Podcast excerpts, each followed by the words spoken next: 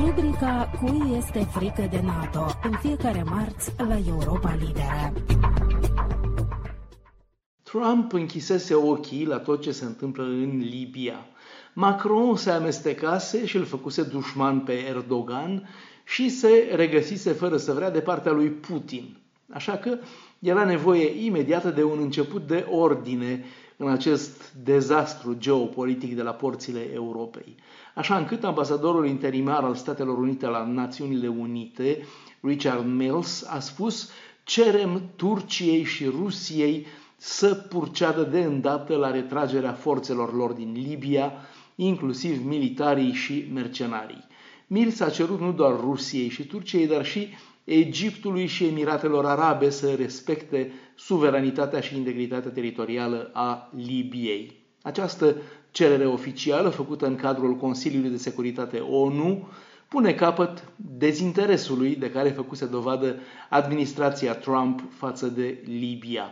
Asta arată poziția clară a administrației Biden față de absența americană din acea parte a Mediteranei în ultimii ani, unde participanții au părut a fi doar Franța, Turcia și Rusia. Disputa devenită personală între Erdogan și Macron a început în urmă cu mai bine de un an, în urma reacțiilor lui Macron la intervenționismul militar al Turciei, mai întâi în Siria, apoi în Libia. În ambele aventuri militare, Erdogan punând NATO, alianța militară occidentală din care Turcia face parte, în fața faptului împlinit. Macron a fost astfel foarte critic față de amestecul lui Erdogan în Libia, dar nu a spus nimic de sprijinul pe care Putin îl aduce mareșalului Haftar din estul Libiei.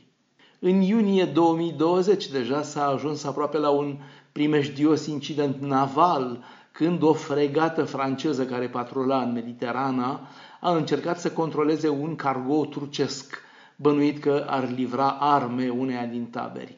Incidentul naval a constat în aceea că în momentul tentativei de perchiziționare a cargoului, fregata franceză a fost ținta radarului navelor turcești care escortau acest cargo destinat Libiei, violând astfel embargoul internațional. O asemenea ațintire a radarului asupra unei alte nave e genul de acțiune ostilă pe care o practică des navele militare rusești împotriva celor ale NATO. Emmanuel Macron a denunțat atunci responsabilitatea istorică și criminală a Turciei în Libia. Oricum, experții și programatorii occidentali și din NATO sunt cât se poate de pesimiști cu privire la viitorul Libiei și la posibilitățile de încheiere a războiului civil de acolo. Nimic nu permite anticiparea unei soluții pașnice în această țară pe care intervenția franco-britanică din 2011, decisă de Sarkozy și Tony Blair, a transformat-o în paradis pentru jihadiști și traficanții de arme, droguri, refugianți și migrați, totul situat în poarta Europei peste mare. Bruxelles, Dan Alexe pentru Radio Europa Libera.